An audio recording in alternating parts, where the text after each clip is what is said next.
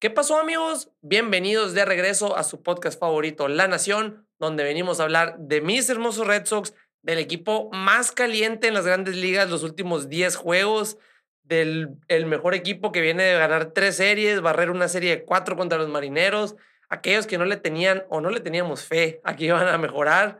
Pues aquí está, ¿tú cómo la ves, Luisito? Al 100, por fin, ya una, se podría decir, racha, ya son dos semanas buenas que hemos tenido estamos ganando, el equipo se ve bien, el equipo se ve contento, el equipo es, tiene completamente otra cara, no solo en los resultados, o sea, ya simplemente el lenguaje corporal de los jugadores es otro, eh, y ya, ya olvídense de los Red Sox de, del inicio de temporada porque ya son otros. No les digo que vayamos a ganar 8 de cada 10 juegos el resto de la temporada, ¿no? Pero definitivamente van a jugar mejor, eso sí. A tres juegos de, de estar a 500 ya, ya no nos faltan tres jueguitos. Así eh, es. que hace dos semanas se veía imposible llegar a los 500, ¿no? Sí, pero pues como decimos, con este buen momento que están pasando, con esas series ganadas, ya estamos muy cerca. Pero bueno, antes de darle lleno al podcast, ya saben, si están en YouTube, por favor, denle like al video. El, el, el video pasado tuvo mucho éxito, esperemos que este también para seguir creciendo.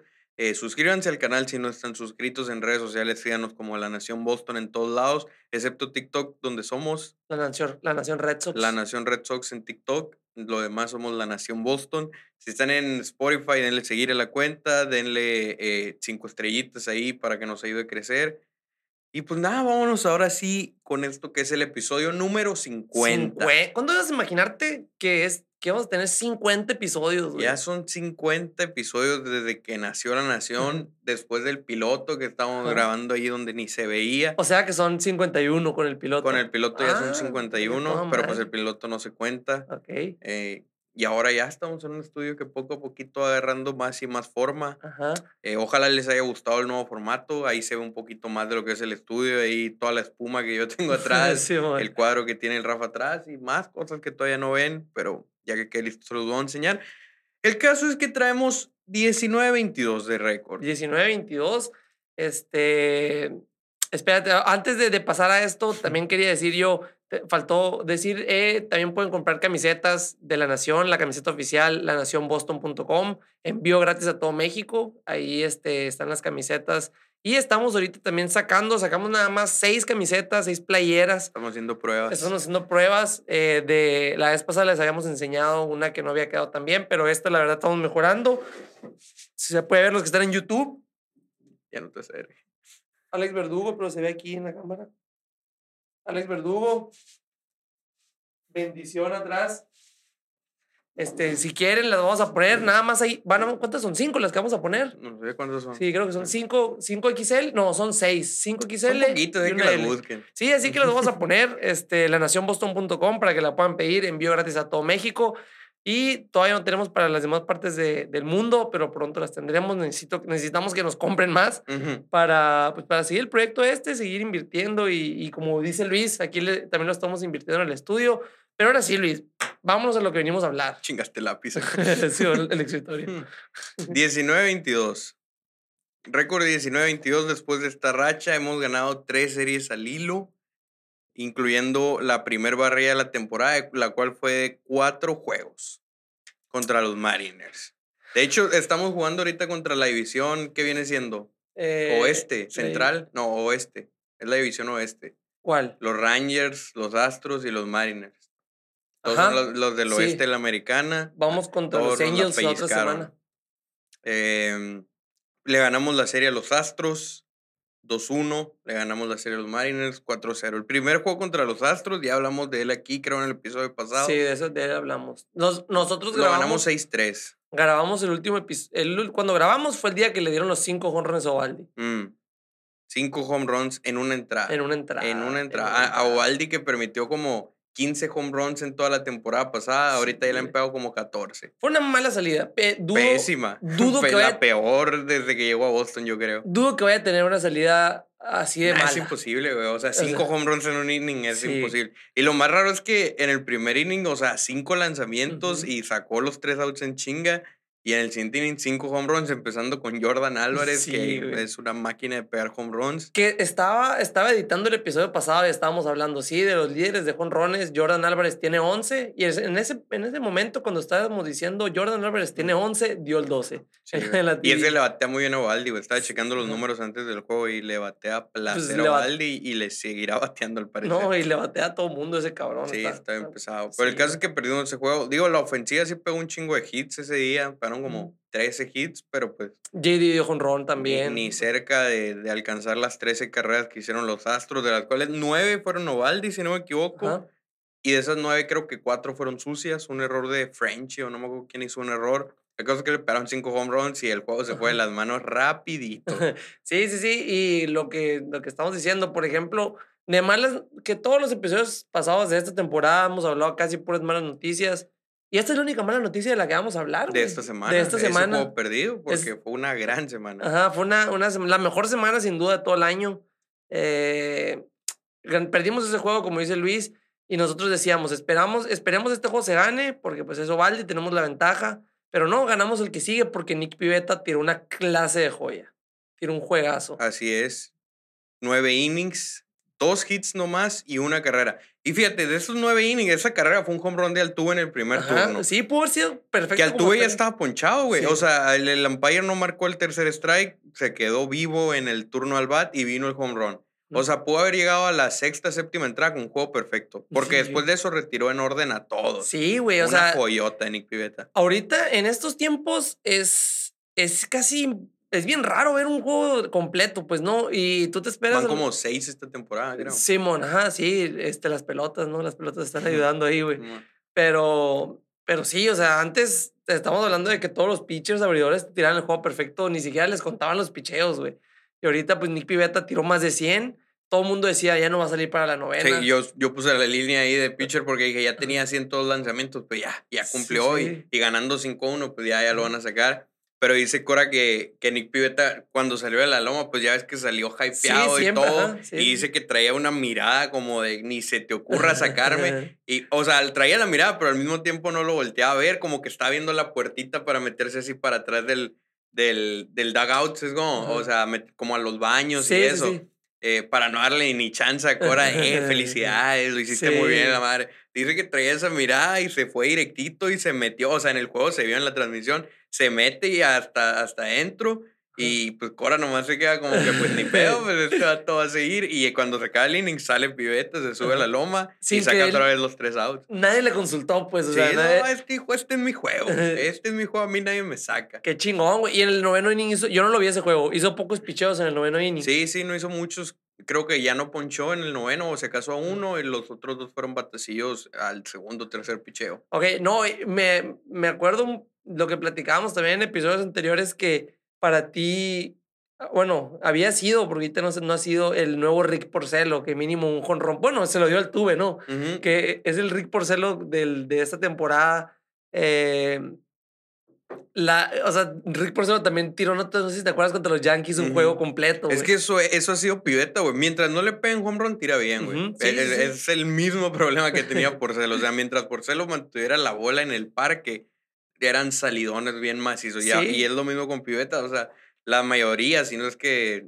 Bueno, pues sí, la gran mayoría de las carreras que le han hecho han sido con home runs. Y si no le pegan home run, tira bien. Sí, sí, sí, no, la neta, y es- como te digo, es otro de los aciertos de Jaime Bloom. Güey, lo, lo obtuvimos por Brandon Workman y Hate Henry. Fue, un- y- fue un robo, güey. O Sí, sea, güey. este cambio fue un robo. O sea- Desde el principio se veía que lo habíamos ganado y ahorita ni Ajá. se diga. Y no nomás fue Piveta, fue Connor Siebels, que es un buen prospecto de picheo también. O sea, ese cambio, la neta, pues nos chingamos a los, a los Phillies, güey. Ahí ya estaba Dombrowski en ese cambio, no me acuerdo, güey. Eh, sí, Ya sí, está el Dombrowski. Dombrowski siendo Dombrowski, se quiso llevar a Sí, sus muchachos, güey, que Sí, eran... Pues ahí está, güey. ahí Sí. Para los que prefieren a Dombrowski sobre Bloom, por lo menos en este cambio, Bloom se chingó a Dombrowski feo. Qué Por- bonito fue ver a Jaime Bloom eh, gritando. Nunca lo había visto así, güey. O sí, sea, emocionado. sí, en el juego, ahorita vamos a hablar de ese juego, pero con el jonrón de Frenchy Cordero, Jaime Bloom de que... "Ah", es que, güey, todo el mundo habla de Benintendi ahorita que está bateando muy buen promedio. No está todo eso. bateando ni Mario Pues ya, güey. así estuve checando yo ayer porque quería hablar de eso. Sí, en los últimos siete juegos está batiendo para 350, Pero etcétera. pura basura, güey. Sí,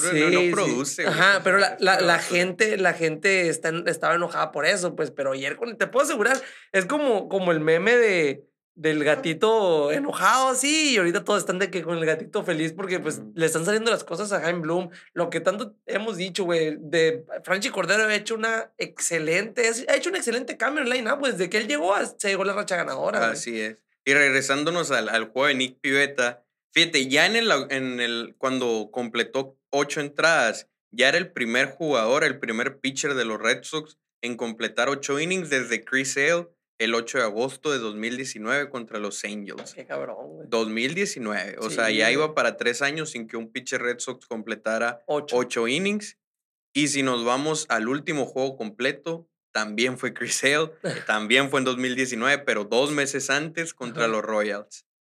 No me acuerdo de ese juego. Creo que fue uno que tiró en Inmaculado, no sé, no me acuerdo.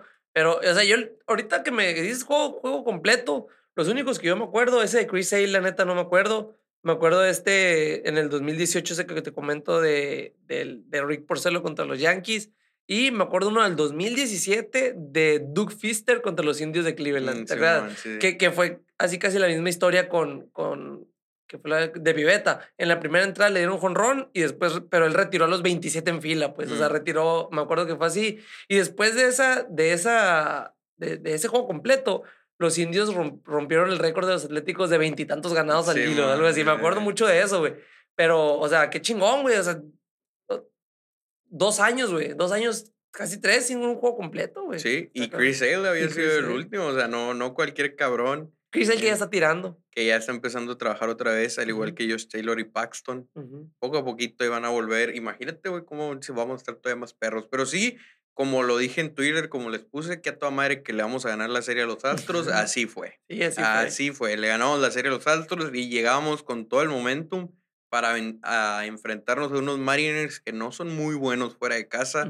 Se este, antojaba que, que la ganáramos. Ya barrerla, pues fue lujo.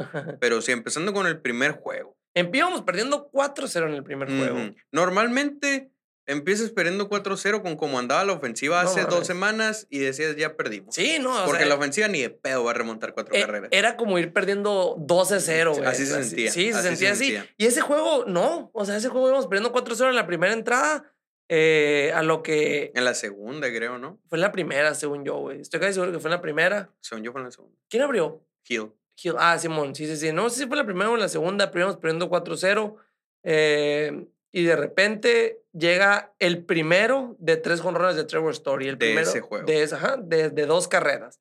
Trevor 4-2. 4-2. Ajá, creo que fue luego, luego lo respondió. Por, Por todo el central. todo el central. Fue el primero de no sabíamos de los cinco que iban a venir, güey. En este esta serie. Qué cabrón este Al Trevor ratito Story. pegó otro por el monstruo y lo empató 4-0. 4-0, 4-4, perdón. 4-4, O sea, ajá. él estaba cargando la ofensiva. Totalmente, o sea, él, él ahí, por ejemplo, me, ahí me da un chingo de risa. ¿Qué, ¿Por qué pusiste güey? A mí me habían dicho que, que, que Story nos había estafado. Ese fue el primer Sí, tweet, ¿no? Ahí nos dijo Story que nos había... Que no bateaba fuera de curso. Ajá, Ese. Sí, sí, sí, ajá. Después eh, se vino la ofensiva, do- un total descontrol de los, de los marineros, bases por bola lo loco, carreras de caballito. eh, y después vino Trevor Story, era el tercer El home run del día, güey. El tercer noche. home run eh, en un juego en Fenway Park, ya toda la gente que lo odiaba ya no lo puede odiar y si lo siguen odiando, pues lo siento mucho, pero Trevor Story es bueno. Sí, a la Mookie Betts. Mookie Betts fue el último, creo que dio De los Red Sox en, en pegar tres home runs. en un juego. Ajá. Estoy, es, no, no, no me acuerdo muy bien, pero estoy casi seguro. Y fue contra los Yankees en el 2019. Y luego aparte pegó un hit, güey, se fue 4 de Sí, 4 güey, y le dieron sí. una base por bola O sea, y se- se robó una base, güey. sí, o sea, fue, es el, el primer jugador en toda la historia de las grandes ligas en robarse una base y batear tres jonrones, siendo un segunda base. En segunda base. En toda la historia de las grandes ligas, jamás un segunda base lo había hecho. Ni Dustin Pedroia, ni Robinson Cano, ni el que tú me Robinson Cano digas. ni roba base. No, no, no, pero el- Altuve. Ajá, ajá, ni Altuve. El que tú me digas, el segundo base que tú me digas, no había logrado la hazaña que, que logró Trevor Story en esa, en esa Tres noche. home runs y un robo de base. Así es. En una noche en Fenway Park, pues historia, güey, Sí. literalmente historia. De- His- Historia de story. Ajá, sí, güey, story. Eh, de ir perdiendo 4-0, ese juego lo ganamos 12-6. Sí. Y yo dije, güey, puse un tweet porque pues empezó mal Rich Hill. Y Ujú. puse un tweet donde pues, de, decía Le algo de- tocaba. de. Ajá, o sea, porque Rich Hill había estado tirando muy bien. Ujú. No, no me refiero a que le tocaba. Había, había estado tirando muy bien. Y de hecho, en tres de sus últimas cuatro salidas había blanqueado. O sea, no había hecho ninguna carrera. Y aún así los Red Sox perdieron dos de esos tres. Entonces dije, bueno, si cuando Rich Hill no ganan, pues ahora le tienen que ayudar por lo menos a no perder. ¿Sabes Sí, cómo? sí. Porque está de la chingada, pues que no hayan aprovechado. Y, y, pues así andan los Red Sox ahorita, son como la chingada. Pues cuando el pichón andaba toda madre, no querían batear. Sí, y ahora que tienen que hacer seis carreras, siete carreras para ganar, ahora Sí, las hacen los desgraciados. no, pues Eh, pero que- fue el caso, pues, o sea. Rich Hill había estado tirando muy bien y los Red Sox simplemente no ganaban en sus juegos. Y ahora que le fue mal, ahora quisieron batear. Sí, güey, pero qué bueno, o sea, sea. huevo, ya- pues, si no es queja, pero digo, Sí, que de la chingada. Pero güey, que hubiéramos bateado así como todos bateando ahorita, fuéramos a la madre, güey, llevábamos, lleváramos cinco perdidos, güey. Sí, o sea, sí, güey. No, eh, porque el picho andaba súper bien. sí, O güey. sea, ¿cuántos juegos no perdimos? 2-0, 2-1, Do- o 2-1, 1-0. O sea, no mames, pues. Sí, güey. Este, la neta, así ganamos ese juego 12-6 y de- Hawk tiró muy bien ese juego también. Fue el que relevó a Sí, Rich Hill sí, y tiró se recuperó un poco sí, de, de del- lo que había estado haciendo. hacia exactamente, salió muy bien, se vio bien. Este, después nos vamos al siguiente juego contra los Mariners, al segundo de la serie, en el que Trevor Story dio Grand Slam. Y les dije, les puse en el grupo. Les, Sí, dije, sí. les dije en Y el fue, grupo. fue el primer turno, ¿no? No me acuerdo si. mm, No me acuerdo, creo que fue el segundo. No estoy seguro. Pero me acuerdo que les puse, cuando apenas estaba parando a batear, les dije, que a toda madre que Trevor Story lleva cuatro home runs en esta serie. Sí, y güey. pum, Grand Slam. Grand eh. Slam. O sea, después de haber bateado tres jonrones Trevor Story en el juego anterior y, como te digo, haberse robado la base, llega el día siguiente y batea un Grand Slam. Ya llevaba eh, cuatro, cinco, llevaba nueve producidas en, dos, en un juego y dos entradas.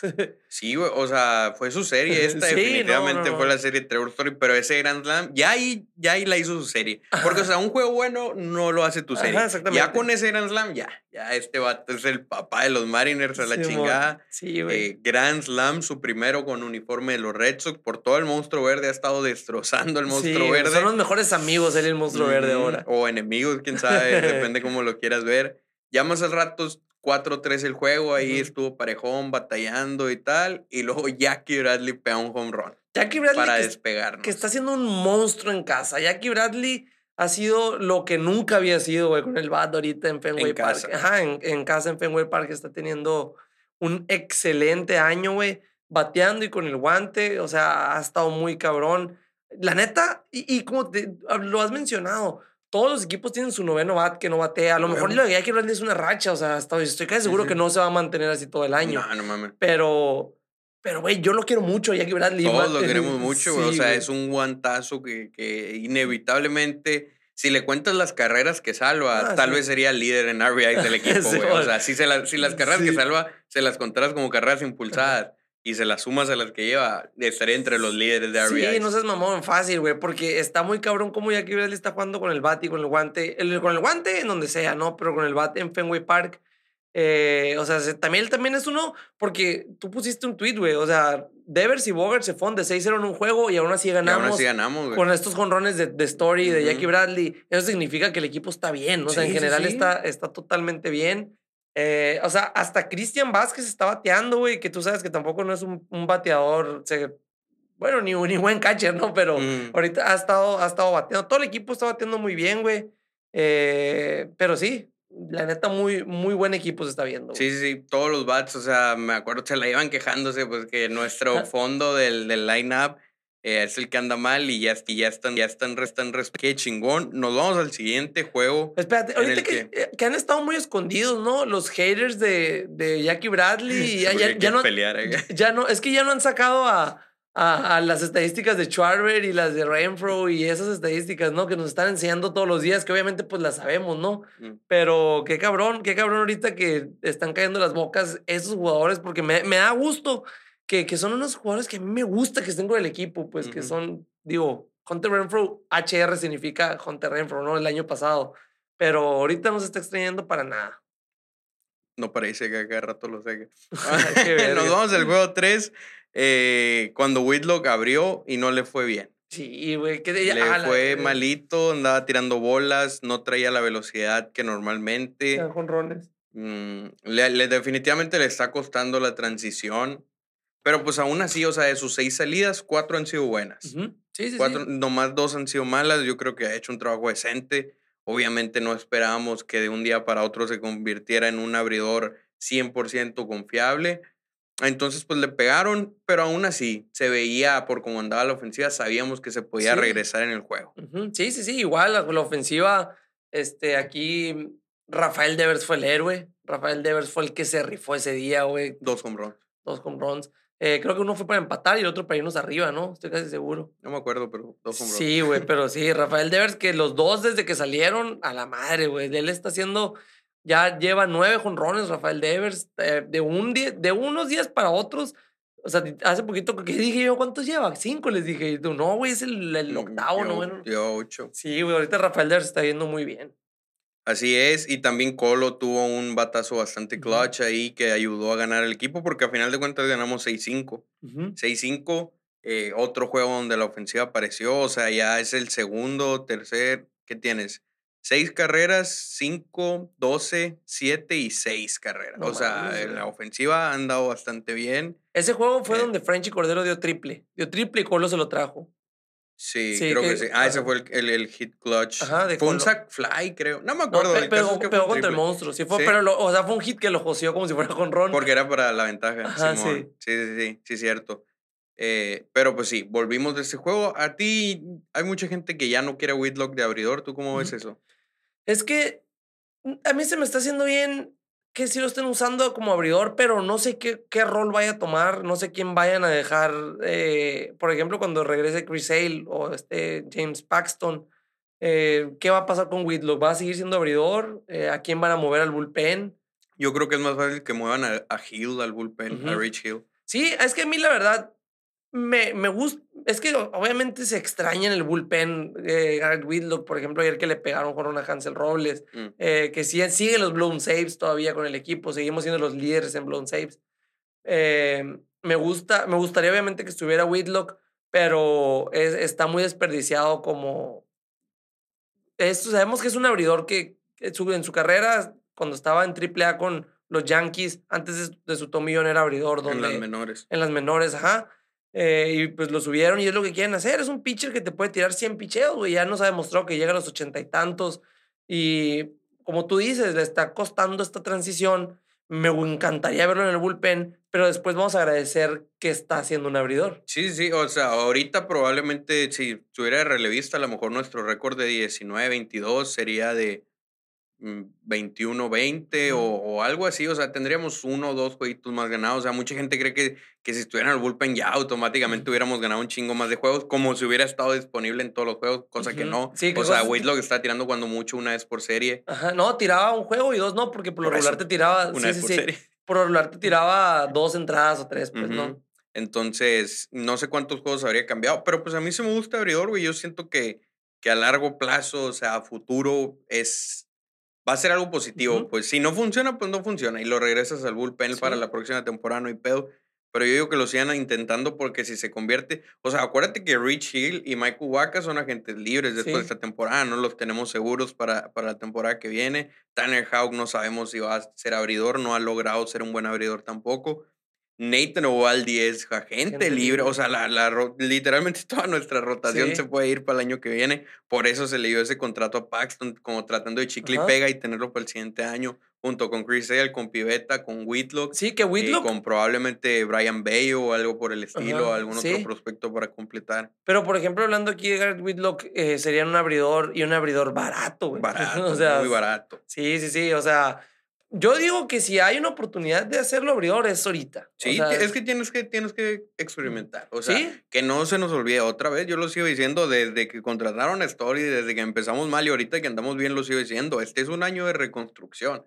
Aunque a la gente no le guste escucharlo, es un año de reconstrucción. Al igual que el año pasado. Y hay que seguir. Ajá, exactamente. O sea, el año pasado. o sea, que ese año de reconstrucción no quita que no puedas ganar y no quita que Bloom no vaya a traer un bat como el de Charver. Exactamente. A alguien se traerá si seguimos compitiendo pero sigue siendo año de Sí, no, y, y muy probablemente, bueno, muy probablemente se trae a, a alguien porque Bobby Dolbeck le está yendo muy mal, güey. Pero ya, ya no es titular, ¿no? Sí, exactamente. Ya ahorita va a estar Frenchy Cordero, lo más seguro. Pero no deja de ser zurdo y no le batea muy bien a los pitchers zurdos. Necesitamos a alguien derecho. Pues a lo mejor se trae un primera derecho que pueda sacar la chamba.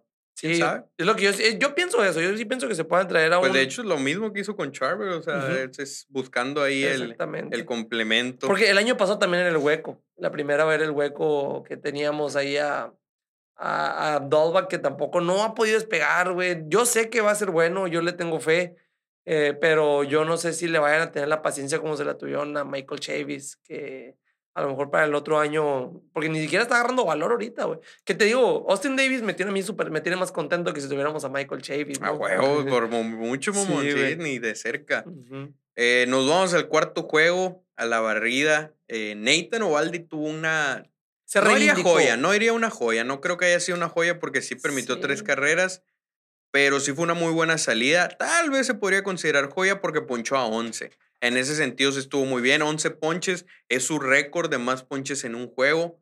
Eh, que tiró 6.2 innings con tres carreras, lo cual pues es una salida de calidad. Por eso digo, no es una Puta, qué bien tiró, pero sí es una salida de calidad. Es que si lo comparas con la salida de Piveta. o sea, ah, no, no, pero sí. no hablando de que, de que tuvo 11 ponches, el más alto en su carrera, tiró, eh, hizo su ponche número 1000 de su carrera. De su, o sea, fue una excelente salida para él en muchos aspectos. Fue, un milestone para él, fue como una salida histórica para él, aunque no haya sido eh, aunque no la más dominante. Y no lo haya ganado. Y no lo haya ganado.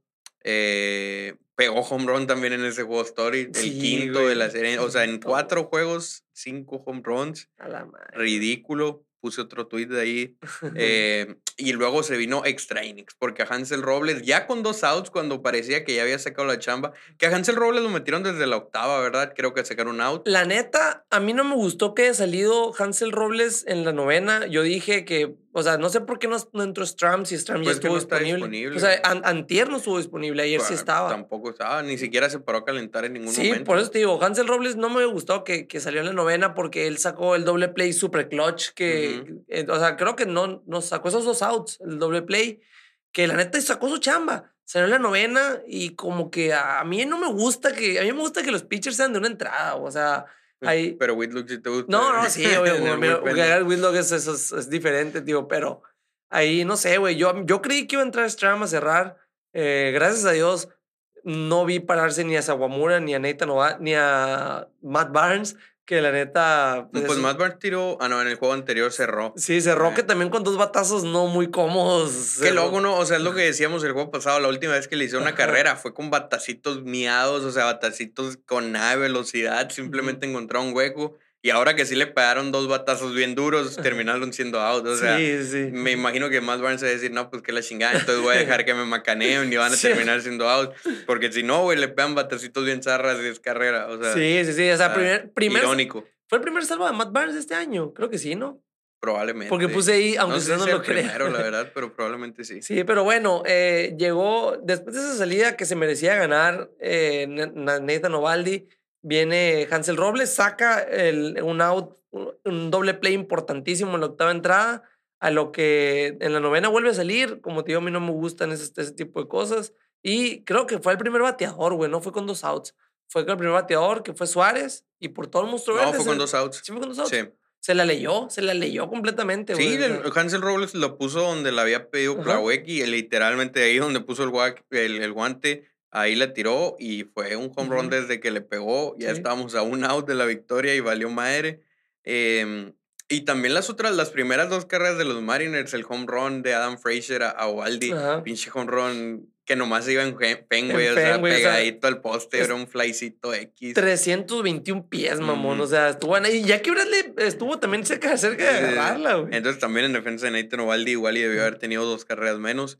Eh, pero sí, nos vamos a extra innings al final porque en la novena baja no pudo responder la ofensiva. Exactamente. Nos vamos a extra innings, nos hacen una carrera. Corredor fantasma. El corredor fantasma. Eh, ¿A quién fue? A Dickman. Dickman, ¿verdad? A Dickman, sí. A Dickman que está tirando por tercer día consecutivo. Em, y la ofensiva tenía que responder. Tenían que, que, hacer de perdida esa carrera. La hicieron luego, luego, en chingas la hicieron. Sí. Más al rato se se vino una situación extraña Sí, eh, con el batazo de quién fue. De. No me acuerdo, pero mandan a Colo al home, es lo importante. Ajá, sí, sin, que, que sin así outs, era. sin outs. A- Así era. Este- Mandan a Colo ajá. home en doble de Devers, era. Doble de Devers. Mandaron Ajá. a Cristian Vázquez a home, lo pelaron por nada. O sea, estuvo bastante pareja la jugada O sea, realmente. si, si lo hubieran cambiado, no hubiera habido tanta alegata, porque sí se veía. A mí se me hizo que fue safe. ¿Cómo eso. se lo hubieran cambiado? O sea, si hubiera. ah, se hubieran cambiado la decisión. En la, en la revisión sí lo hubieran cambiado. Porque es que no había evidencia suficiente, pero sí se ve. O sea, si umpire lo hubiera marcado safe y hacen la revisión, tampoco lo hubieran cambiado out. ¿Sí me explico? Estuvo muy, muy cerrada. Entraba primero el pie. Pero, pero sí, güey. O sea, la neta era mandarlo. Tú no, Sí, porque de todos modos, si era out, o sea, si entraba la carrera ya ganabas. Y Sí. si era out, tenías hombre en segunda y en tercera con un out para. Trevor Story. Entonces, no, sí, que, o sea, lo único que necesitabas era que pegara un fly y lo pegó, Ajá. pero fue muy corto. Sí, sí, y estuvo muy raro porque en la transición se le cayó y Kike Hernández no corrió porque Ajá. como que Kike Hernández estaba esperando que picara la bola para salir a home, pero güey, o sea, ahí tienes que estar pegado. A mí no me gustó, güey. A mí tampoco. Por ahí dijeron de que no, pues estuvo bien. Ahí es, eso a mí sí se me hizo un error. O sea, creo que Kike Hernández tenía que estar pegado y por lo menos hacer la finta, pues de Sí, que se sí, iba a hacer a home para obligarlo a tirar y capaz que tira mal y ahí, ahí, ahí sí anotas, Por- pues. Porque ahí se vio cómo eh, es cuando se regresa a tercera, ¿no? O sea, ni siquiera estaba Por- pisando. es que, ajá, no estaba pisando y luego como que se iba a regresar y luego cuando vio que se le cayó no Ajá. sabía si habían marcado out Sí, o si había sido safe y tenía que correr. Entonces hizo un desmadre, pues estuvo bien raro o sea, ahí. estuvo, nosotros estábamos esperando el primer walk-off del año de los Red Sox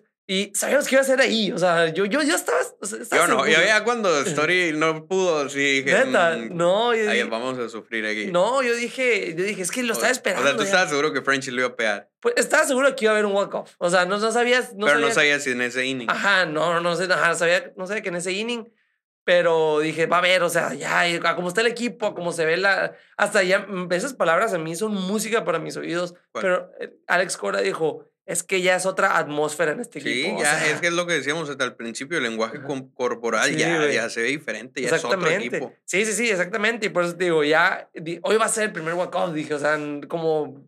La eso de la atmósfera se escucha como que el clubhouse está todo bien. Ayer que andan todos vestidos de Celtics, o sea, Ujú. que, estuvo bien chingón. Pero sí, güey. Dije, hoy va a ser el primer walk-off, pero ya con, con, dos, con dos outs, eh, pichando el mexicano Andrés Muñoz, que está muy nasty este vato, güey. Tira muy duro, no está tan nasty. Es que, güey, pero te combinas ese slider con esa recta y está. Pero el- está- el- justo el slider fue lo que le agarraron. porque le tiraron tres sliders seguidos a Frenchy porque- Cordero. porque no está tan nasty, sí, sí, ¿no? sí, sí, pero dijo ya, o sea, el tercero este es. Y la neta, yo no creí que se fuera a ir ese batazo, güey. Yo sí, mamón. No, fue, fue un Yo- mamut. No, eso, o sea, le, le hizo acá. Y, o sea, dije, la madre, o sea, yo creí que estaba elevado, güey. No, yo- no, dije, Desde que salió, madre va dijiste. a caer en el Buckminster a la ¿Neta, chingada.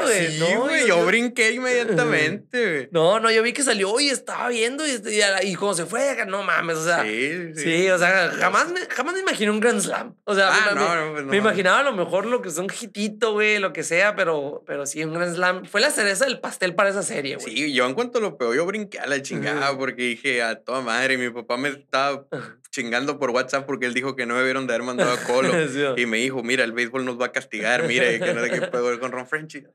A huevo, le- No, pero en realidad sí, o sea, como te digo, qué chingón que se terminó así, con un Grand Slam, que Frenchy Cordero no se le había dado al jonrón, le había pegado al monstruo verde, había Sí, tirado güey. batazos. Ese juego había tenido dos batazos muy buenos. Dos güey. hits que le robaron, güey. güey. y ya ese, róbenme este, hijo de la chingada. Sí, ese sí, nadie se lo robaba. Y la neta que no nomás, o sea, es bueno para Frenchy porque le va a servir de confianza. Es bueno para el line-up porque ayuda. Es bueno para el equipo y es, y es un chingo de momentum para la serie que viene contra Chicago. Pues, o Sí, sea. Chicago es bueno. Tenía, a huevo que es bueno. Ya nos ganó la Eh, serie, ¿no? Sí. Entonces, sí, sí fue bien importante. Digo, si hubiéramos perdido, no es como que el fin del mundo, pues ya No, habíamos ya. ganado la serie. Como tú dices, fue, Pero, fue lujo. fue pero lujo. ayuda, pues es, es un impulso de momentum bien chingón. Y pues ahí está, güey, Frenchy Cordero, que también era muy criticado, que sí, el año pasado le fue muy mal, pero se ve completamente distinto esta temporada. Y, y mucha gente, como dices, lo compara con Benintendi y es Ajá. que él no fue el único, o sea, fueron cinco prospectos que fueron el cambio por Benintendi eh, y él nomás es uno y pues ahorita, ahorita se está viendo muy bien ese cambio. Pero pues sí, en el caso es que tuvimos siete juegos esta semana, ganamos seis. Sí, no mames, güey, qué chulada. Y hablando de esto que dices que fue por el cambio de Benintendi, Eh, otro de los que vino en ese cambio fue Josh Winkowski, que muy probablemente pueda abrir el sábado en la doble cartelera contra los Orioles. Probablemente. Probablemente es un. Se escuchan los rumores, pero eh, sabe, güey. O sea, la neta, qué buen. O sea, fue una excelente semana al fin. Para Trevor Story. Para, Trevor Story fue una excelente semana. Para todos los Reds, o sea, para, pero, o sea, Story fue el, el, el, motor, por lo menos en esa serie contra los Mariners. Eh, pues ya prácticamente las últimas dos semanas ha pegado siete home runs. Bueno, no prácticamente, literalmente. Siete home runs. Eh, simplemente en esta serie, nomás para repetirlo, cinco home runs, 13 RBIs en cuatro juegos contra los Mariners. Es, hablábamos la semana pasada del Big Three y ahora puede que sea un Big Four. así que los apodos que nos pusieron ahí de comentarios en YouTube, muchas gracias, pero creo que ahora son cuatro, porque Story ya es el número dos en home runs, solo detrás de Devers, y es el número uno en RBIs y el número tres en carreras anotadas. O sea, en las, en las estadísticas más importantes, lo que más produce para el equipo, ahí está arriba en todo. Sí, güey, sí, la neta está muy cabrón, güey. Este Big Four que tenemos, güey, es que se tiene, obvio, bueno, se tiene que mantener Story. Obviamente no va a estar al nivel que está ahorita todo el año, pero, pero tampoco va a estar. ni, no te va a perder cinco home por serie, ¿no? Pero, pero tampoco va a estar al nivel. Yo pienso que ya no va a regresar al nivel como empezó. ya, ya agarró. Necesitaba agarrar ritmo, necesitaba agarrar confianza, ya se quitó los abucheos de encima, ya ahorita es full confianza. El monstruo verde lo va a destrozar todo el año entre home runs y dobles. Eh, pero definitivamente es uno de nuestros bats más importantes. Entonces, pues no sé, ahí si nos quieren dar a post para un Big Four, porque ya no son tres, ya son cuatro. El foursome. Eh, porque por lo menos Devers y JD siguen con todo. Sí, Sander Bogarts no tanto. Sander Bogarts andan un poco en un slump. Lleva nomás cinco hits en sus últimos 23 turnos. Dos home runs, eso sí, que son sus únicos extra bases. O sea, de los cinco hits, son tres sencillos y esos dos home runs.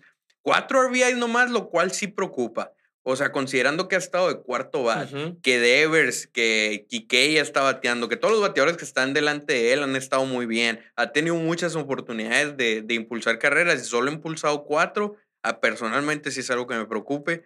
Cuatro bases por bola, tres ponches, su promedio de bateo en esta racha es 217. O sea, sí está muy cabrón. Sí está slumpeando. Sí, güey, sí, sí, sí. Y lo que estábamos viendo, dices que no, o sea, no tiene casi RBIs, y está bateando para 2.80 con corredores en posición de anotar. O sea, lo acabamos de ver eso, el, eh, creo que Mandela ayer o entier. Ah, o sea, sí tiene RBIs, pero en, este, en esta racha no, pues. Sí, sí, sí, exactamente. A eso me refiero. Le está, yendo, le está yendo mal y en qué, bueno, no, en qué mal momento para él, que Story anda con todo, pero pues, o sea, se está poniendo en un mal momento bueno en general para el equipo porque pues está, está ayudando a todos los demás. No se siente el que no que está haciendo falta su bat. Definitivamente no. O sea, no, no, no hace falta.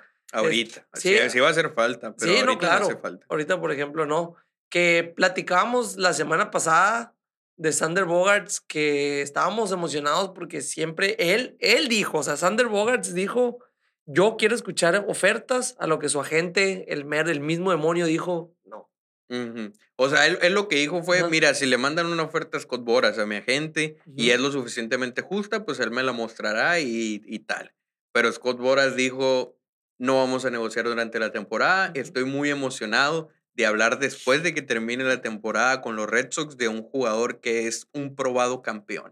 Así como diciendo, te voy a pedir dinero. Sí, sí, sí, no, a huevo, es que, Scott Boras, eh, para los que no sepan quién es Scott Boras, es el agente de muchos jugadores a los que les han dado los mejores contratos. Es un... Los mejores contratos para el jugador. Ajá, para el mm, jugador. Para el equipo, normalmente cuando el equipo hace deals con, con Boras, por lo general el equipo termina perdiendo. Ajá, sí, sí, sí. O sea, Scott Boras es, es no sé, güey, tiene un pacto con el diablo, tiene algo en lo que a la madre, güey, o sea, agarra de, de o sea, es la gente de, por ejemplo, creo que lo, ahorita Juan Soto acaba de agarrarlo, ¿no? No sé si ya lo tirae, pero sí lo anda queriendo convencer. Sí, güey, o sea, ya como que andan los, los mejores jugadores, el primero que se, o sea, un, un contrato grande que ha hecho Boras recientemente. El de Scherzer, güey, el de Scherzer. Ajá, no 133 millones por tres temporadas a un pitcher de 37 años. Que ya está lesionado. Que ya es el, güey. Uy, qué sorpresa, mamón, chinga. O sea, no mames, que también qué peo los Mets, pues, o sea.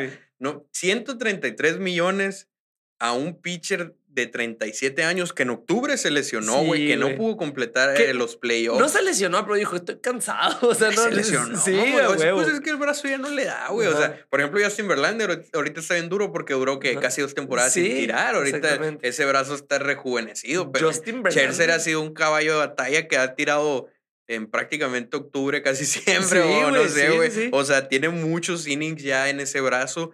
Y, y pues ya le está pasando factura y ese contrato los Mets han de estar dando contra el... Ah, sí ganen la Serie Mundial al fin de- del, del año y Scherzer gane el juego 7. Ese contrato es una pendeja. Sí, sí, sí. o la sea, neta. la, la neta. o sea, Entonces, cuando se acabe el contrato va a tener 40 años, Scherzer. Sí, güey. A la vez, no mames. Y, y, o sea, nomás el primer año es garantizado, pero los otros dos años son opción para el jugador, que No obviamente los va a tomar, Sí, güey, obviamente. No. Scott Boras. Él es Sí, Scott Boras el él es hizo ese, ese, ese con- contrato y muchos contratos. Sí, el de. el de- tiene demasiada influencia sobre la liga, güey. O sea, ha de tener. Es como este vato, ¿te, no ¿te acuerdas de la serie Club de Cuervos? Simón, El- ¿Cómo sí. se llamaba? No, me acuerdo. güey. La gente ese que controlaba toda la pinche. Sí. Eliseo, Eliseo. Eliseo, Eliseo, sí. Eliseo, no me acuerdo qué.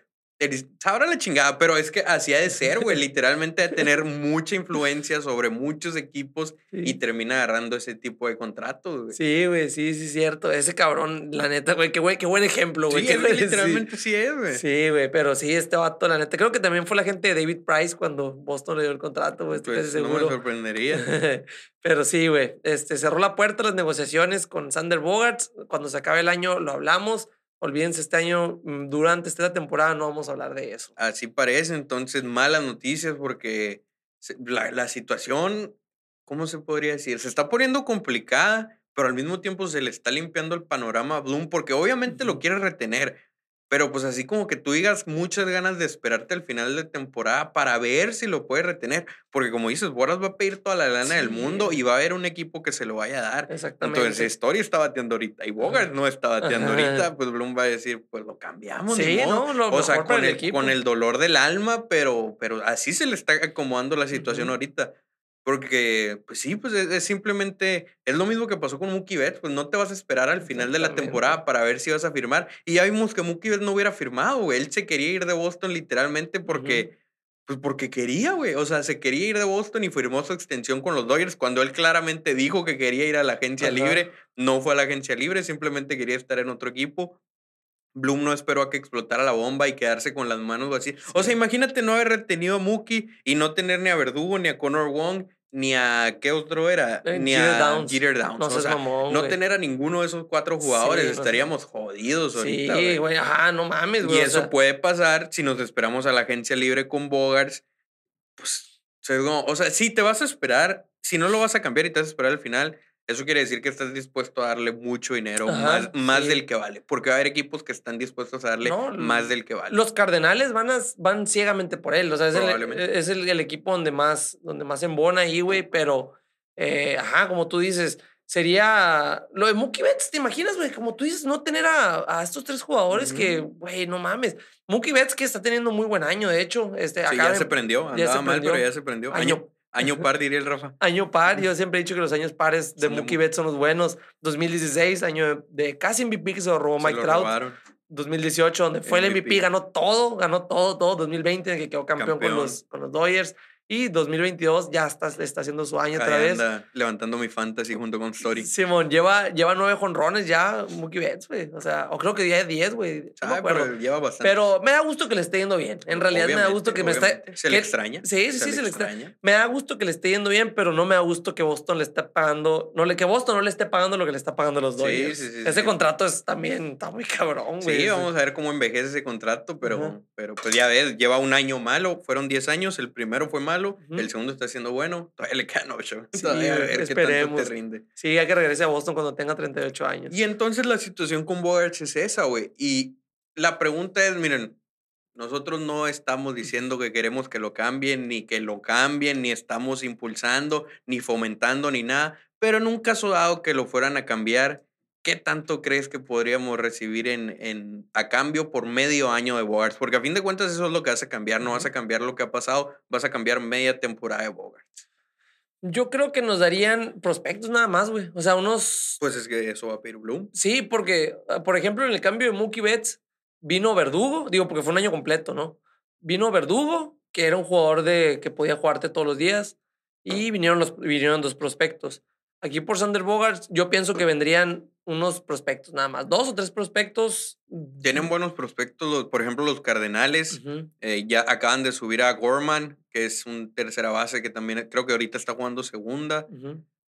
Si nos dan a él por Sander Bogart, sería una hermosura, como yo lo veo. Es un muy buen bat. Es novato. Es buen guante. Sí, ahorita acaba de debutar el sábado y ya lleva como cuatro hits, algo así. O sea, sí está batiendo bien.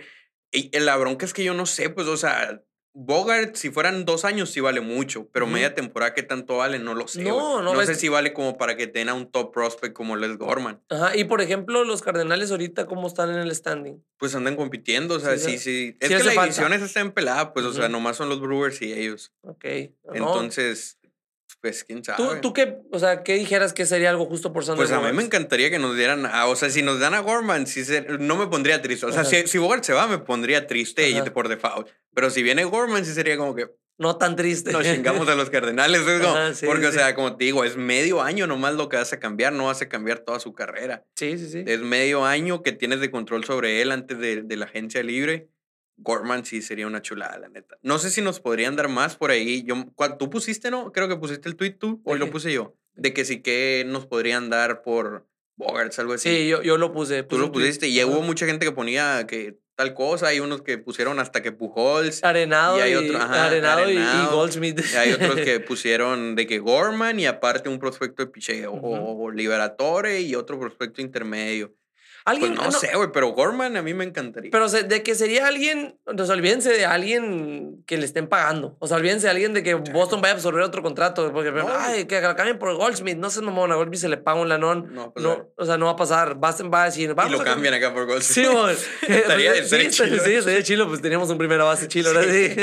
pero, pero, no va a pasar. No va a pasar. Ajá, Bloom lo que quiere es bajar la nómina. A lo que si cambiaría a Bogart sería por gente que no le tiene que pagar. No, pues no, no tanto por gente que no lo tiene que pagar, sino por prospectos. o sea, no para jugadores. O sea, no, no. Obviamente los Cardenales no te van a Goldschmidt por Bogarts porque ellos lo que quieren es competir. entonces eso no los hace mejores. Los está quitando. O sea, sería quitar a uno por otro. Entonces no, no los hace realmente un mejor equipo. Los deja donde está. Sí, sí, sí, exactamente. No me quién también puso de que arenado para volverlos a juntar a ella Story, no sé qué. pues sería la misma, o sea, sería quitar para poner. No, no los hace mejores. Sí, sí, exactamente. no lo había escuchado a este vato, Portman, pero... Está empezado. Pero pues o al menos se espera que, hay que Hay que seguirle la, la, huella por si llegan a cambiarlo a los Cardenales. Si lo cambian por él, güey, qué hermosura, la neta. Los Dodgers ahorita que ya Turner. Turner, sí, no, no, se hace falta. No, los Cardenales. Es que, eh, o sea, si, si es un equipo que quiere competir con él, es los Cardenales la, la opción obvia. Sí, Aunque pues por ahí de repente sorprende uno que otro equipo agarrándolo para extenderlo. no. Pero esa es una, pues, o sea, el, equipo. Porque hay opción para el. Para... El equipo que cambie por él, muy probablemente está pensando en extenderlo, no nomás en medio año. Sí, sí, sí, como lo de Berríos. ¿no? O sea, como pasó con Cambio tan culero. sí, Pero sí, güey, o sea, Sander Bogarts aquí eh, podría cambiar por. Pero sí, por prospectos. Yo diría que sí, pero ojalá sea este que me dices, le voy a seguir la huella por, si, para. Ahí lo tengo en el fantasy, de hecho. Ajá. Em, pero sí, entonces pasamos de, de, este tema tan difícil, que, que va a ser un tema recurrente. O sea, Sandra vamos a estar hablando de aquí a la agencia libre o de aquí a que lo cambien. Prácticamente casi todos los episodios va a haber algo que hablar de eso. Eh, la ofensiva está despertando. ¿Por qué? Porque hay bateadores que están mejorando. Uno de ellos es Quique Hernández. Sí, güey. Tiene hit en nueve de sus últimos diez juegos. En esos nueve juegos son 12 hits, 5 dobles, 5 RBIs, 4 bases por bola, solamente 5 ponches, un promedio de 2.85 bastante respetable en estos 10 juegos, que es desde el 13 de mayo, si no me equivoco. Sí, otro que, otro que también que hatean mucho, que también va a ser agente libre este año, o sea, también muy probablemente no lo tengamos ya otro año más, o depende cómo... Depende cómo le vaya el resto de la temporada. Sí, depende cómo le vaya el resto de la temporada, pero Kike Hernández eh, le está yendo ahorita muy bien, está despertando, lo están volviendo a poner de primer bat. Eh, yo digo que así como está la ina ahorita, así es como se va a estar quedando. Sí, a mí me gusta, sobre todo si que sigue bateando. Eh, y es muy importante porque, por ejemplo, ya sabemos que el Big Three, ya Story se está uniendo, ya es un Big Four. Entonces, ¿quiénes son los que van a apoyar a ese Big Four? Eh, con, una, con una producción decente. Pues, por ejemplo, Quique lo que está haciendo, digo, no es de superestrella, pero es bastante decente. Alex Verdugo se tiene que aprender. Frenchy con que ayude con un promedio de 250, home runs o extra bases ocasionales con la velocidad que tiene. Ah, ah, corre eh, muy bien. Colo con que de repente pesos, batacitos clutch. Y ya que Bradley con que bate 200 y sigue haciendo buen guante. es como, el lineup va a estar bien.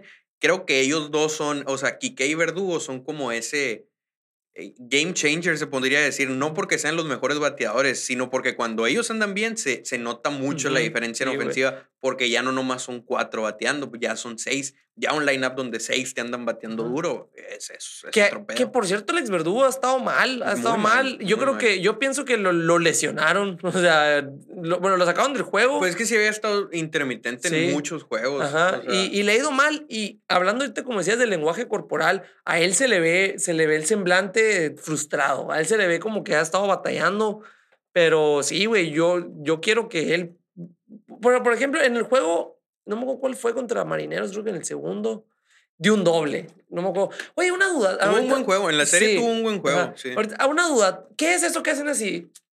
Que, ¿No has visto cómo Así celebran. Creo que sí vi a alguien, a Story, creo que lo vi a hacerlo. Todos lo están haciendo. O sea, llegan a base o hacen lo que sea y, y, voltean al Clubhouse y hacen. O sea, a los que están escuchando en Spotify hacen como que rompen un palo o algo así. No sé qué es lo que están haciendo. Habrá que pues a esperar a que les pregunten a alguien en la conferencia de prensa o algo así, porque Vamos a preguntarle a nosotros. Vamos a preguntarle a Carita, de repente nos contesta a ver qué significa eso, güey, porque sí lo he visto, pero yo lo he visto como una o dos veces, no, he visto que siempre lo hacían. No, ayer, de hecho, ayer... Hay ser como que están rompiendo la mala racha. Ah, no yo, sé, no, yo, pienso, yo sí pensé eso. lógico, porque en, en Nessen ayer, en el postgame, eh, hicieron como que un, un recap así de que o sea, de que tum, tum, tum, todos haciendo eso, pues como que no sé qué es lo que están haciendo, pero, pero como te digo, me acordé porque Verdugo en ese doble hizo eso, en, mm. el, en el doble ese que, que conectó. Hay que averiguar, para, la, para el siguiente episodio les vamos a poner es más, vayan a seguirnos a las redes sociales, de seguro lo vamos a poner en cuanto sepamos. Pues sabe, pero de seguro debe ser algo bueno. Además de Quique, Frenchy Cordero también es uno de los que está transformando esta ofensiva. Sí, Tienes hits en seis de sus últimos ocho juegos. Ocho, fíjate, ocho hits. De esos ocho, dos son dobles, uno es triple y uno es home run. O sea, la mitad de sus hits son extra bases. Qué cabrón. Seis RBIs y una base por bola. Ya no está caminando tanto como cuando recién subió, pero sigue, sigue ahí disciplinado. Está bien cabrón, güey. Ocho hits, cuatro de ellos extra bases. Si no me equivoco, el juego pasado me, creo que tenía 880 de OPS, creo. Estoy casi seguro. O sea, muy alto. Sí, sí. No sé. Ajá, no, estoy casi seguro. Alguien alguien era, no me acuerdo, pero sí, güey, o sea, está jugando muy bien. Y eso que tú dices que tiene casi todos extra bases es por su velocidad, güey. Sí, la neta yo no me acordaba que corría rápido, o sea, yo me acordaba de él. lo dijimos aquí. Sí, sí, sí, pero ya me, o sea, viéndolo, qué cabrón, o sea, el triple, los dobles. No mames, y el jonrón de ayer, en cuanto, o sea, desde que lo batió, como, como tú dices que tú sí lo viste, yo no. sé, o sea, lo fue caminando, ¿no? Se fue caminando porque, pues. Se quedó viéndolo, pues, o sea, no sé. Y no joció tanto, ¿no? O sea, lo hizo A lo mejor no estaba seguro, ¿eh? o sea, como, que por eso caminó, como, porque, pues, si se queda en el campo era out. Sí, obvio. era un Estaba muy arriba. Y otro bateador que también ha recibido su dosis de odio es Jackie Bradley. Jackie Bradley en visitante está bateando muy malito. Por ejemplo, en esta serie contra los White Sox probablemente no va a ser ni madre. Pero en Fenway, fíjate, en 15 juegos. Jackie Bradley 15 juegos en Fenway Park. 309 promedio de bateo, 17 hits. De esos 17, 9 son dobles y uno es home run. No mames, o sea, 10 extra bases. De esos 17, 8 RBIs y él sí tiene 883 de OPS en Fenway. En de visitante ha sido basura. Literalmente basura. Sí, güey. Pero en Fenway. Qué cabrón, güey. Está jugando como el MVP de la serie de campeonato de la Liga Americana del 2018 en Fenway. Así que Jackie en Fenway es completamente un animal distinto. Ajá, y volvemos a lo mismo. No se emocionen que esto no va a durar todo el año, pero hay que disfrutarlo mientras esté bateando 100 Fenway, porque que esté bateando 309 Jackie Bradley, pues que nos den el anillo de una vez, güey. O sea, qué cabrón. Si él bate así, o sea, va a estar. Imagínate los demás. Sí, güey. Entonces, sí, estos son tres bateadores que, que están haciendo diferencia. Y qué bueno que, que Jackie Bradley esté así, porque después de estos tres juegos en Chicago, volvemos luego, luego a Fenway para un chingo de juegos en casa. Entonces. Y cinco contra los Orioles y dos contra los Reds. Así es. Entonces, en general, fíjate, la ofensiva gracias a estos bateadores y a Trevor Story y en general a todo el equipo, En abril, la ofensiva en 22 juegos batió 225 de promedio de bateo, 44 dobles, 12 home runs, 609 OPS, promediaban 3.45 carreras por juego. Ujú. Eso en 22 juegos de abril. En mayo, ya que todos estos caballos están despertando en 19 juegos, 3 Ujú. menos, 268 de promedio, 47 dobles, 3, Tres más. más, a pesar de que son 3 juegos menos, Ajá. 23 home runs. Casi el doble. Todos los de historia ahí. Sí, ándale, Todos los de historia. 784 de OPS No mames, güey. y promediando 5.15 carreras por juego. Sí, que ahí es donde tiene que estar esta ofensiva. Promediando 5 carreras Sí. por juego. Y estamos hablando de mayo, que también tuvimos como 10 días malos. Los primeros los 10 días de mayo estuvimos como en abril. O sea, Sí, o sea, son, llevamos dos semanas buenas, Ajá, que es donde están levantando todos esos números. exactamente. Si, si nos ponemos a hablar de estas dos semanas, te puedo asegurar que estamos promediando Sí. como 10 por juego, güey. O Sí, sea, sí, sí. Está muy cabrón. eh, la ofensiva es definitivamente otra. Como les digo, ya olvídense. No les digo que vayan a estar bateando así de duro como batieron contra los Mariners, pero ya olvídense del inicio de temporada. y Ya esta ofensiva está tomando su nivel. Vamos, ya divierten los juegos. Ya los juegos están divirtiendo, los juegos están chingones y, y- y que sigan así, güey. El picheo que siga como está y que sigan bateando y a ver hasta dónde llega esta racha, güey. Que esperemos. Pues no, eh, la- platicamos que no podíamos hilar juegos, o sea que ganábamos dos y luego perdíamos uno y luego ahorita ya van cinco juegos que la neta me tienen más que contento. Más que contentos y vamos a ver cómo siguen. Fíjate, vamos a pasar a uno de los temas que a mí me interesa bastante. Para mí, el más interesante de la temporada. Mucha gente se pregunta sobre Tanner Houck. ¿Por Ujú. qué no ha regresado a ser abridor? ¿Por qué se ha quedado rezagado en el bullpen? Ahí les va. Traigo unas estadísticas sobre su slider eh, que ha hecho pues la diferencia entre que se quedara de relevista y de abridor. Eh, tuvo una salida buena, bueno, una aparición, porque no, no cuenta como salida, una aparición buena contra los Mariners, pero su aparición anterior fue su primer, siento que he dicho mucho aparición, pero fue su primera aparición sin, sin ni un solo ponche. Ok. Ni un ponche logró. Y es que fíjate, ahí les va. Chase. Chase significa cuando lanza el slider para bola y el bateador le tira. Eso Ujú. es chase, es, es corretear la bola. Ujú. Whiff es cuando le tiran y no le dan, cuando hacen swing y no le dan. Eso es whiff. Y hard hit, pues contacto duro, cuando Ok. le dan duro la bola. En 2020 tuvo un 32% de chase, 47% de whiff y 20% de contacto duro. O sea, numerazos para el slider. Sí, sí, sí. En 2021 ese chase bajó a 27%, es decir, bajó 5%, el whiff también bajó 5% a 42% y el contacto duro se mantuvo en 20% en la temporada 2021. En 2022 su chase ya anda en 17%, güey. O sea, bajó mucho. No, no, bajó, Ah, esta sí, vez sí, es malo. ajá. el whiff No, o también sea, pero bajó. lo- subió mucho. Ese es el que me estás diciendo es cuando lo buscan los, los batazos. Sí, pues que ya no lo están Ajá, buscando, ya no les tiran, Sí, ya no los engaña. El whiff bajó a 28%, que igual pues ya no le están abanicando. Ya cuando le tiran le dan mucho más que casi el doble que en 2020. Y el contacto duro ha subido a 30%. o Ok, sea, ok. su slider anda de la chingada. Simón, que, Por que era lo que lo caracterizaba, Por era el- el Chris Sale derecho. Decíamos, ajá, Ujú. el Chris Sale derecho y su slider año con año ha ido empeorando. En su última salida se vio bien, el slider se veía un poquito más vertical, no, ojalá se vaya a mantener así, porque eso es lo que lo tiene rezagado. Si, sabes, si preguntan por qué Tanner Houck, que en 2020 fue tan bueno, ya no lo están dejando ser abridor, es por esto, ya no engaña a nadie con el Ujú. slider. O sea, ya se lo leyeron y lo tiene que modificar, lo tiene que transformar, lo tiene que mejorar, porque 17% de Chase Sí, no. cuando en 2020 tenía 32, 28 de Whiff cuando en 2020 tenía 47, es, es simplemente pues basura, güey. Sí, Su slider anda muy mal ahorita. Por eso se ha quedado rezagado en el bullpen. Ajá. Por lo que, pero ahorita comentábamos, la, la, la salida pasada le fue bien. Contra O sea, sí se veía diferente ajá. el slider, te digo, se Sí. veía más vertical, no se Ajá. veía tan freeze como el de Rage Hill, por ejemplo, con el de. Dickman. El de Dickman empieza en un lado y termina en el otro. Sí, Así era el de Hawk, pero ya no se lo creen, pues ya se lo, ya se lo adivinaron, ya se, lo, ya se lo estudiaron y ahora es un poquito más vertical, tiene más caídas slider y está haciendo diferencia definitivamente. Eh, pues ojalá y no sea solo esa salida, ojalá y, y mejore porque pues anda muy mal su slider. Otro pitcher que anda bien, que al contrario de Hawk, es Jake Dickman. 26 son las apariciones que tiene. Güey, que un chingo, güey. Son los días. Los días, no. No, no son, No, son apariciones, ¿no? Desde el 26 de abril, ya, Ah, me acordé porque había puesto 26. Ajá. Desde el 26 de abril no permite carrera. Fue la última vez que permitió carrera.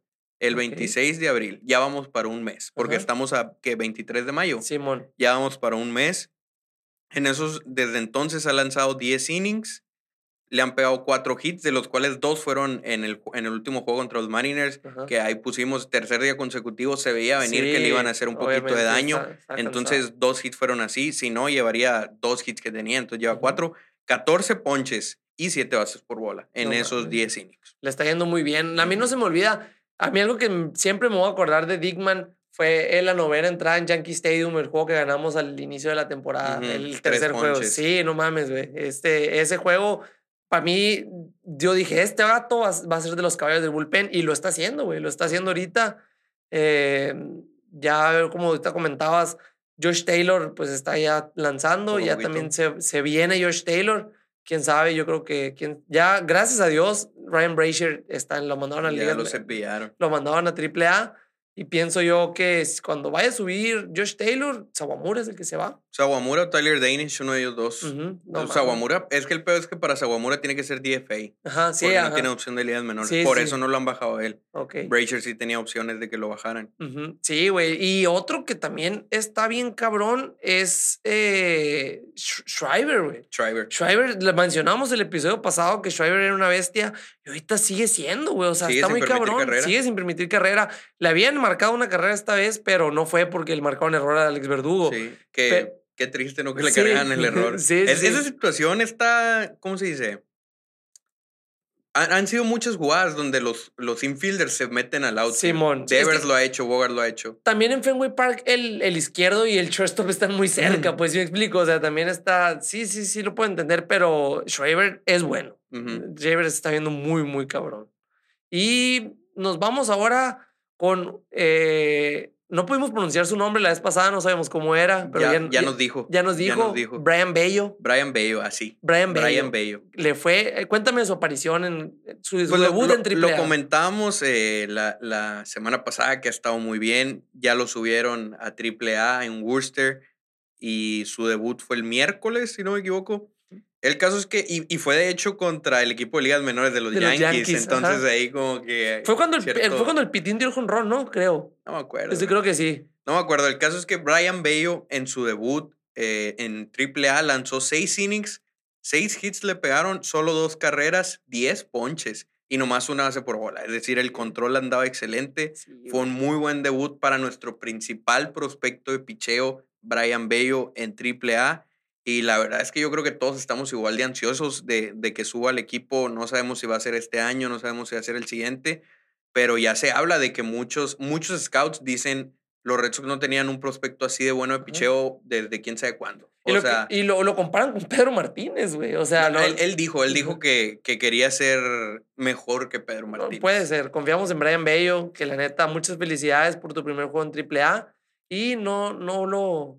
En muy poco tiempo lo vamos a ver en grandes ligas, Sí. de menos de lo que esperamos. Sí, o sea, no pasa el siguiente año. No sé si este año, pero del siguiente no pasa. Yo creo que ya va a estar en la rotación. Lo que decíamos ahorita, un montón de nuestros abridores son agentes libres. No sabemos qué va a pasar con Paxton. Chris Hill se va a mantener sano. No sabemos, o sea, yo creo que Bello tiene un pie en la rotación, por lo menos para el próximo año. Y también Brian Mata, que era antes nuestro principal prospecto de picheo, pero tuvo tomillón, ha estado inactivo, tal. Ya está empezando a tirar. Ya creo que tuvo un lanzamiento, no me acuerdo si llegó a las 100 millas, pero ya le anda Ok. tirando, ya anda con todo. Quién sabe si el brazo le va a dar para ser abridor, ojalá sí. Si no, pues yo creo que puede ser por lo menos un buen relevista. Algunos scouts y periodistas y demás de Boston dicen que puede ser nuestro próximo cerrador. Quién sabe, quién ojalá, sabe, pero esperemos. pues es una buena noticia simplemente que ya esté activo Brian Mata. Sí, ¿no? Y la neta, que, que necesitamos un cerrador, lo necesitamos. Mm, Pero, pero no, sí que me da gusto por los jóvenes, estos por los morros. Y viste, hablando de, de prospectos, eh, pusieron a, a Marcelo Mayer en el número 10. ya es top 10 otra vez. es que ya 10. quitaron algunos que estaban que ya porque ya debutaron. Ajá. Sí, sí, sí. Y creo que Brian Bello lo pusieron en el 68, creo, güey. Ah, no me fijé. Ah, no, sí, En- yo en- lo vi, lo vi temprano. En, en el de MLB, ¿no? Sí, en el de MLB. En Baseball America ya lo habían metido al top 100. Ajá, sí, sí, que creo, Creo que Brian Bello lo pusieron en, en, el, 60, en el 68, algo así, A la madre, güey, está en alto. Es que, o sea, es que se me hace muy alto, o sea, no, no, estoy, no estoy seguro, pero de que sí lo pusieron en el top 100. Ahorita tenemos a cinco jugadores, como lo mencionábamos la vez pasada. Marcelo Mayer, Marcelo Tristan Mayer. Casas, Nick York, Jaren Durán y ahora Bello. Que si está en el 68 ya estaría por delante de Durán. Sí, sí, sí. Ahorita te, vamos a confirmar, ahorita, porque mi teléfono está, está grabando. Estamos grabando el nuevo formato. Ajá, el nuevo formato, pero sí, güey, o sea, está... Me da mucho gusto que Jaime Bloom, pues, no, ahí viene, se viene lo que Se está cosechando, lo que, lo, lo que está Que Brian Bello no es de Bloom. No, Brian no, Bello ya, ya estaba de antes. Sí, güey, pero sí, todo lo que se está sembrando en ligas menores, eh, pues está cosechándose. Mm, así es. Y pues vamos a pasar ya para cerrar. eh, recuerden que estamos en el camino al 20 26-16 en 42 juegos. Ya son 32 juegos los que faltan y llevamos 8-2 en 8-2, rumbo a ese va. 26-16. Va bien. Le sacamos dos victorias a los Rangers, dos a Houston, como dijimos, y cuatro a los Mariners cuando habíamos dicho tres. Entonces, ya tenemos ahí colchoncito para perder por ahí una serie que habíamos dicho que íbamos a ganar Sí, o algo así. Eh, tenemos tres juegos contra los White Sox esta semana. Los duelos de picheo. Nick Pivetta contra Dylan Cis.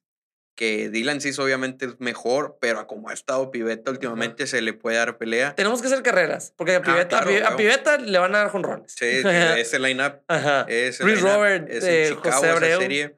Eh, Rich Hill contra Yolito, que a Yolito ya lo hemos macaneado el año pasado. Un juego Eh, que ni siquiera pudo completar una entrada, güey. Entonces vamos a ver. Rich Hill, a ver qué, qué versión vemos de él. Y para el tercer juego sería Michael Wakan. Lo lógico sería que fuera Dallas Keuchel, porque él iba a tirar el viernes, pero se pospuso por lluvia y tiró el sábado. Entonces, aún así él se acomoda para que sea el abridor, pero pues no, no es seguro que vaya a abrir Dallas Keuchel. Ese tercer juego lo tenemos que ganar. Sí. Ese tercer juego se tiene que ganar y tenemos que sacar uno de los primeros dos, a ver cuál, Sí, para ganar la serie. O sea, ¿tú, tú tienes fe de que vamos a ganar esta serie también. Mm, no tanta como tenía fe contra los Ajá. Astros, la verdad. Sí, sí, sí. Es que andan, andan encendidos también los, los los White, Sox, es que son muy buenos, güey, son un equipazo simplemente. Y, y están regresando cada vez. O sea, empezaron medio jodidones y ahorita. Y ya- ellos, a diferencia de los Astros, los White Sox también están en necesidad de victorias. Los Astros están, eh, ya estamos en primer lugar de la división, si no ganamos no pasa nada. Los White Sox ahorita están, ¿sabes? Como remando contra Sí. corriente y están igual de desesperados que nosotros por victorias. Entonces sí va a ser una serie diferente, pero yo creo que también la podemos ganar. Tenemos que sacar uno de esos primeros dos juegos eh, y ganar el tercero, creo que, pues no es que sea seguro, pero lo tenemos que ganar. O sea, ese sí. tercero lo tenemos y, que ganar. Y ya les toca, güey. Ya les toca que les peguen porque ayer en 18 innings permitieron nada más una carrera al picheo de los Astros. Contra De los Astros, de los White Sox. de los Yankees. No, del picheo de los White Sox, dije. O sea, el Ah, picheo ok. permitieron nada más una carrera. Ya no sé quiénes son, si los Yankees son los Macanas o los, o los White Sox. son No, los tú dices buenos. que los Yankees son el equipo más dominante que has visto de los Red Sox del Jamás. 2018. No, hombre, no diría eso ni. ahí tengo pruebas yo, güey. no diría eso ni, ni, ni borracho ni drogado. Tú has eso. dicho que los Yankees van a ser campeones este año y que son el mejor equipo y el más dominante. Y por más que te hemos dicho el Boston y yo que han jugado contra puro equipo malo, ya ves, nomás le pusieron los White Sox y perdieron dos veces en un día. Pero porque los White Sox están encendidos, güey. Voy a. Lo bueno que esta parte lo voy a cortar del, del video, güey. Ah, No, no es cierto, pero sí, la neta es que es- estuvo muy frustrante el la que se combinaron. Es que es muy feo cuando se combina la mala racha de tu equipo contra la buena racha del rival. del rival. Pero sí, Sí. eh, entonces vamos contra ellos. Y luego tenemos la serie contra los Orioles ya de regreso en Fenway, donde el viernes tiraría Whitlock. El sábado sería doble cartelera. Si Ajá. se preguntan por qué es doble cartelera, recuerden que la temporada empezó una semana tarde y no se recortó la cantidad de juegos. Entonces se están acomodando ahí jueguitos en días random. Eh, uno de esos va a ser el, de esa doble cartelera, donde ya decía el Rafa temprano en el episodio que se espera, no es seguro, pero que Josh Winkowski, el- uno de los prospectos que vino por En el eh, cambio de en Benintendi. el cambio de Nintendo sea el abridor. Eh, Winkowski, que por cierto no le fue tan bien en su última serie de AAA, en seis innings le hicieron eh, cinco carreras con seis hits. O sea, estuvo muy, estuvo raro porque nomás le pararon seis hits, pero le hicieron cinco carreras. No sé si todas, todos los hits fueron en un inning o fueron un chingo de home runs. Pero realmente no le pegaron mucho, porque pues como te digo, nomás seis hits y cero bases por bola Simón. y aún así cinco carreras limpias. O sea, estuvo, estuvo rara esa salida, por ponerlo de una manera. Em, y el otro de la doble cartelera lo abriría Ovaldi. El domingo iría Piveta y la serie sigue el lunes contra los Orioles porque son cinco juegos en cuatro Igual días. por lo mismo, por lo que empezamos tarde. No, creo que ya ese juego ya, ya era, era una serie de cuatro juegos, pues. Era una serie de cuatro juegos. eh, se le agregó ese y el lunes iría a Rich Hill. La verdad es que los pitchers de los Orioles no me importan mucho. El único más o menos es Jordan Lyles. Fuera eso deberíamos de ganar cuatro. Sí, ojalá, digo, qué mejor que, que barrerlos, pero como, les, como les mencionaba ahorita temprano, los Orioles siguen siendo malos, pero ya tienen un, un buen line-up. Te batean, te batean, güey. O, sea, tienen a Mancini, tienen a Santander, a Moncastle, a, bueno, Odor, que no batea mucho, pero ha estado cagando el palo. Mullins, Cedric Mullins. sí, Cedric Mullins. Ya subieron al, al mm, ¿cómo se llama? prospecto Al número prospecto uno. número uno, Adley Rutschman. Ajá, sí, güey. O sea, se está, ya se vienen los Orioles, lo- van, lo- los, el tanking que estuvieron haciendo Mm, por ya, tantos ya años. a dar frutos. Sí, güey, ya empezó a dar frutos. Eh, que ya, güey, ¿qui- ¿quién crees que pase segundo plano en el este después de los Orioles? ¿Los, los, los Rays? No, güey, los Rays van a seguir manteniéndose duros. O sea, Fíjate, no. todos van a ser buenos, güey. Va a ser Ajá. otra vez la división cuando todos son buenos. Supongo. No, no, todos van a ser buenos. Sí. Todos van a ser buenos. O sea, por ejemplo, aquí lo que, lo que estoy viendo es de que se la, se la han rifado. Es que le ganaron la serie a los, a los, a los, Ray- a los, ¿cómo se llama? A los Jays, a los Tampa Bay, a los Rays, perdón. Eh, y lo que estaba viendo, no sé si sea por la raza, no sé cómo nada diciendo que dicen que están inflando mucho los Blue Jays. ¿Tú crees que los están inflando? No, güey, sí son muy buenos. Simplemente no han dado. Es como los Red Sox, güey. O sea, empezaron mal, pero como ellos son un mejor equipo que los Red Sox, pues no empezaron tan mal como nosotros. Sí, sí, sí. ¿Por qué? Pero, sí Porque, o, o sea, sea- Bla- Blay, ¿cuándo fue la última vez que pegó home run, güey? No sé. Ni modo güey. que me digas que es malo, Blay. No, no, no. Y de hecho, acaba, acaban de. O sea, creo que tiene más de 10 días que no dan ni siquiera una extra base, güey. O sea, que ha estado. O sea, no, no es que sean malos, güey. Simplemente andan mal. Sí, pero como que están diciendo que, que los han inflado tanto que. Les quedó grande la presión. ajá, pues sí. sí. porque mucha gente decíamos que son los favoritos Y son, para ganar la división. y son puros morros, pues, ¿no? O sea, están los. Todos son Bichet, eh, Vladi. ¿Cómo se llama el otro? Eh, el otro pues que tiene. Espinal. Billo, Simón. Gurriel. Sí, son puros morros que yo creo que a lo mejor les está cayendo la presión porque pues es un, line- un lineup joven con abridores veteranos. No veteranos, sino, o sea, está Ryu, está Berríos, está... eh, ¿Quién más? Pues no más. Bueno, Gasman. Gasman cuenta como veterano también. Ajá, sí, Gasman y luego pues Kikuchi, que él, él no... Kikuchi sí está morro, igual Ajá. que Manoa. Simón, que Ma- Manoa, por ejemplo, está morro, pero qué cabrón Sí, está. está o sea, muy pesado. Sí, güey, yo la neta nunca he visto que lo macaneen a él, güey, o sea... Creo que ayer, antier, creo que los Reds le pegaron. Ah, sí, los güey. Re- es que, güey, los Reds nos hicieron un paro en, ganar, en ganarles, güey. Sí, o sea, nos bajaron un poquito a ellos y nosotros subimos. Pero sí, así está el panorama y... Se ve bien, se, Se ve ve bien. bien. Vamos 8-2 en el camino 26-16. O sea, tenemos colchón. Sí, Tenemos nada, colchón. Eh, si le ganamos la serie a los White Sox, fíjate, tal vez para el próximo episodio que grabemos ya estamos jugando de 500 o mejor, güey. Esperemos. Porque si güey. le ganamos la serie, ¿qué récord traemos? 19-22. O sea, Ponle tú que le ganemos 2-1.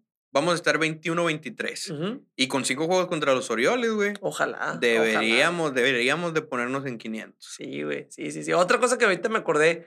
eh, también Arroyo dio jonrón esta semana. Que Ya no dio estaban en el estaban- line-up. Eso están mencionando. Eh, porque salió JD, ¿no? Sí, güey. Se me hace que los asientos del Tea Garden no están muy cómodos porque fue a ver a los Celtics, güey. Fue a ver a los Sí, Celtics. JD. Martínez. Ahí salió en la Ajá. transmisión para los que ven los juegos de NBA. Andaba crudo. Ahí creo. salió y le ha haber dolido. Le estaba muy incómoda la silla del Tea Garden. Le dolió la espalda baja, decía. Sí, güey. Pero de estaban mencionando ahí, güey, qué chingón están las transmisiones con Kevin Yukilis, güey.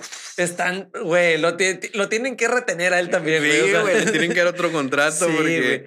Ya- va a ya- ser agente libre. la- Sí, güey, no, de- porque de hecho creo que sí, sí leí algo así, pues de que Mm. no, no está como que de prueba, algo así. y- Eh, A esa cosa de un año, pues. Ajá. Y no, o sea, güey, están chingonas las transmisiones y luego con la bandita Con que trae, la bandita, banda con de los rally, rallies. rally, sí, rally band. Ajá, la, La neta que el lineup soñado para Nessen ahorita es el Mike Mónaco, güey, que es Ajá. el que ponen cuando O'Brien no está. A mí Sí, O'Brien no mon. me gusta, la verdad. Ajá. Mónaco con Juglis. Y Eckersley. Eckersley, con sus güey. frases, el pair of shoes, Sí, high cheese, Ah. Todo eso, güey. Esos tres estaría Sí, bien perro. Sí, pero la neta. ey, y otra cosa, no sé si ustedes lo hayan visto por Nessen o por la otra cadena. Lo mencionábamos el episodio pasado. Nos quitaron el cuadrito de la zona strike, güey. No los qui- eh, güey, no, no me gusta eso, güey. Yo confieso, por ejemplo, a mí me caga Ajá. eso. Y confieso que cuando no está ni Yuk ni Ek, porque a veces está el más que la neta me caga. Cuando está en el O'Brien es más, y sin el cuadrito en ese, yo veo la, la transmisión rival, güey. Prefiero. No, güey. Porque, porque sí, el, el, cuadrito, no sé si lo quitaron por, porque de verdad ha estado, han estado tan malos umpires que no sé, güey. O sea, se me hace que. No, pues no creo que sea por eso, pero. Pero pues sí caga, güey. O, sea, estaba chido el cuadrito. Y ahora no sé si enojarme con razón. Ve como. sí, me tengo que pues. meter a la, a la, app a ver el game day para ver dónde cayó la bola. Sí, güey. Sí, sí, pero sí. Así es el panorama. Saludos, hay saludos. Tenemos saludos para Juan Meléndez Flores de Puebla, aquí en Mex. Tenemos saludos para Antonio Álvarez, que Antonio Álvarez dice que nos escucha en Spotify, pero se metió a YouTube para ver el nuevo formato. Dice que le gustó, entonces gracias por el apoyo, Antonio. Y para Jason Bobadilla. Excelente, pues ahí están los saludos. Eh, ya no se olviden en seguirnos en todas nuestras redes sociales como La Nación Boston, en todos lados, Twitter, Facebook, Instagram, en todos lados. En TikTok estamos como La Nación Red Sox. Suscríbanse al canal, pásense la raza para, para, que, pues nos, para que los conozca. Aquí ya saben que nos encanta hablar de, de los Red Sox. Y pues ya nada, sería todo por hoy. Ahí nos vemos.